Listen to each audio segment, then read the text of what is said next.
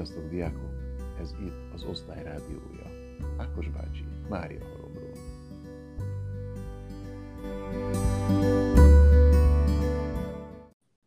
Jó reggelt, szia Zsófi! Jó reggelt, szia, sziasztok! Szervusz! Ó. Sziasztok! Szia! Szia, Janka! Jó, szia, Janka! Na, szervusztok! Na, szóval, kedves gyerekek, képzétek el, hogy most egy hármas beszélgetést szerveztünk itt a ma reggelre, Zsófival és Jankával, úgyhogy ezt most mi is most csináljuk életünkben először, de kipróbáljuk, hogy hogy fog működni. Szervusz Janka, te tegnap kiküldted a, a zenei feladatot, egy kicsit mesélsz a gyerekeknek arról, hogy hogy is képzeljük ezt, hogy mit szeretnénk tőlük? Persze. Sziasztok!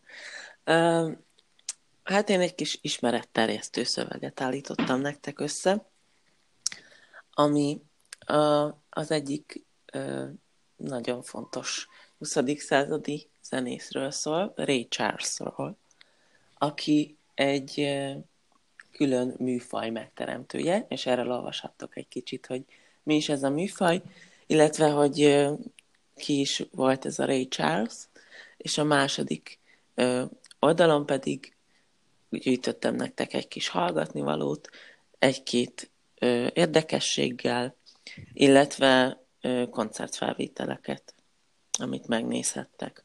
Úgyhogy igazából ennyi, amit küldtem. A végén azt kérem tőletek, hogy, hogy annak fényében, amit olvastatok, próbáljátok meg egy kicsit ránézni azokra a zenékre, amiket ma hallgattok, hogy abba mit fedeztek fel. Úgyhogy ez csak egy ilyen kis egyszerű, szórakoztató feladat. Ez, ez remek, ez remek. És hogy van a macskád? Hát most jól van. De tegnap már megint belevette az abonettembe, úgyhogy most megint rosszul lesz. Ja. Fogyózik? Nem, csak allergiás. És, az abonetre? Hát mi- mindenre, ami, ami nem hipoallergén táp. Ó, szegény. Szegény. szegény. De amúgy, jó. amúgy jól Jobbulás van. neki. Amúgy jól De aranyos. Jó, ezt nem gondoltam volna, hogy ilyen, ennyire érzékeny macskád van. De... Hát a szépség az ilyennel jár néha. Ó, ó, ez, Ilyen hátrányokkal. Tanuljátok meg gyerekek. jó, jó. Köszi, Janka. És maradj még itt, aztán most a Zsófi is mesél egy kicsit, és aztán majd utána meg én meg nagyon hosszan fogok beszélni, de szerintem azt külön fogunk majd megcsinálni. Jó. Zsófi, szia! Szia! Hogy ment a tegnapod? Hosszú volt, de, de nagyon jó. A sok-sok-sok javítani valóban minimálisan, de már elkezdtem előrébb haladni, és ez nagy, tehát hatalmas boldogsággal tölt el, hogy a kis listámról tudok tételeket kipipálni, az én ilyen rendszerető vagyok, mindig listázom a feladataimat, és hogyha ha az elkezd fogyni, akkor az, akkor az ilyen euforikus boldogsággal tölt el engem, úgyhogy, úgyhogy fáradtam, de nagyon, nagyon jó lenne örömére. Nagyon jó. És mi, lesz, mi, mi a mai töri feladat a gyerekeknek, azt meséld el. A mai töri feladat az digitális feladat megoldás lesz, úgyhogy most már teljesen karant ténizálódik itt a, a, a töri epoha. Három feladatot szeretném, hogyha megoldanátok. Ez kettő linken található, amit majd a Classroomba fel fogunk tenni nektek, és részletesen leírjuk majd, hogy melyik linken hol találjátok a feladatokat. Ez még mindig a francia forradalomhoz kapcsolódik. Az első feladat az a francia forradalom előzményeiről kérdez majd, és itt megadott lehetőségekből kell választani, és ilyen kis szövegrészleteket kell kiegészíteni, de nem nektek kell kitalálni, hogy mit kell beilleszteni, hanem itt a feladatban megtaláljátok majd a lehetőségeket, és az a jó mind a három feladatnál, hogy azonnal ki is tudjátok javítani, tehát lesz majd egy ellenőrzés gomb, amire, hogyha rányomtok, akkor látni fogjátok, hogy jó megoldásokat írtatok-e, vagy illesztettetek-e be. A második feladat az a francia forradalom kitörésével kapcsolatos, itt eseményeket kell majd sorrendbe tenni, és egyébként, ha bármi kérdésetek van, vagy esetleg a forradalmak kora fejezeteiből nem kaptok minden kérdésre választ, akkor itt ezeken az oldalakon, ahol a feladatokat találjátok, itt is van ismeretterjesztő szöveg a francia forradalomról, és csak olyan kérdések vannak ezekben a feladatokban, amik ezen az oldalon megtalálhatóak, amikről van szó, úgyhogy ha esetleg bizonytalanok vagytok, akkor itt könnyen megtaláljátok az információkat. Ez a két feladat lesz az egyik linken. A másik linken pedig lesz egy kicsit kalandosabb, izgalmasabb feladat, ami szintén a, a francia forradalom ö, kitörésével első szakaszával kapcsolatos, ez pedig egy keresztrejtvény lesz, ide a kérdésekre való válaszokat kell majd értelemszerűen a keresztrejtvény soraiba beilleszteni, és akkor uh, itt is le tudjátok ellenőrizni majd, hogy jókat írtatok ebben, meg ugye abból is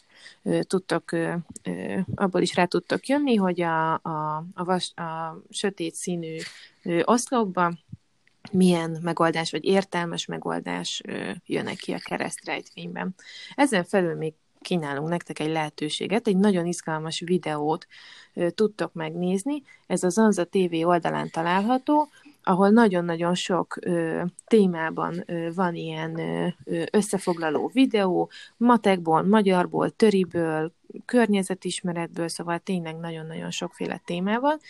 Viszont ez már olyan feldolgozása ennek a témának, ahogy azt én például az egyetemen tanultam. Én az egyetemi tanulmányaimhoz is használtam ezeket a videókat, amikor tanultam a vizsgákra, akkor utána így az utolsó egy-két órában tök jó volt megnézni ezeket a videókat, mert így röviden összefoglalta, hogy egyes eseményekről mik a legfontosabb dolgok, amiket tudni kell.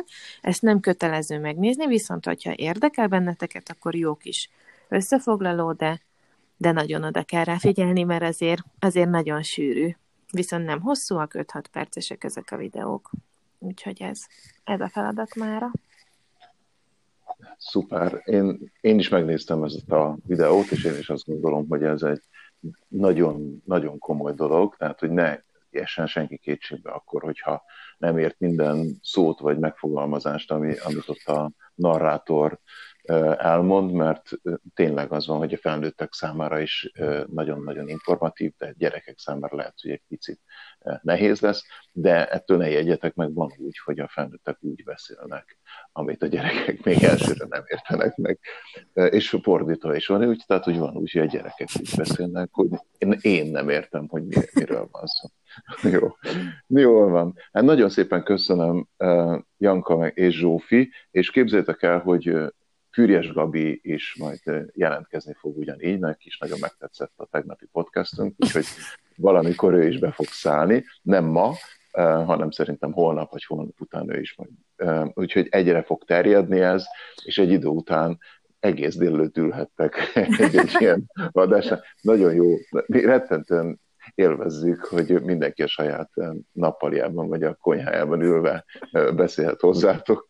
De hogy élvezzük, a felét élvezzük, de, de, de ettől még izgalmas. Jó, sziasztok akkor Zsófi és Janka, én pedig majd a, a reklám után folytatom azzal, mi minden várhat rátok. Sziasztok! Sziasztok! Jó munkát! Jó munkát, sziasztok! Sziasztok!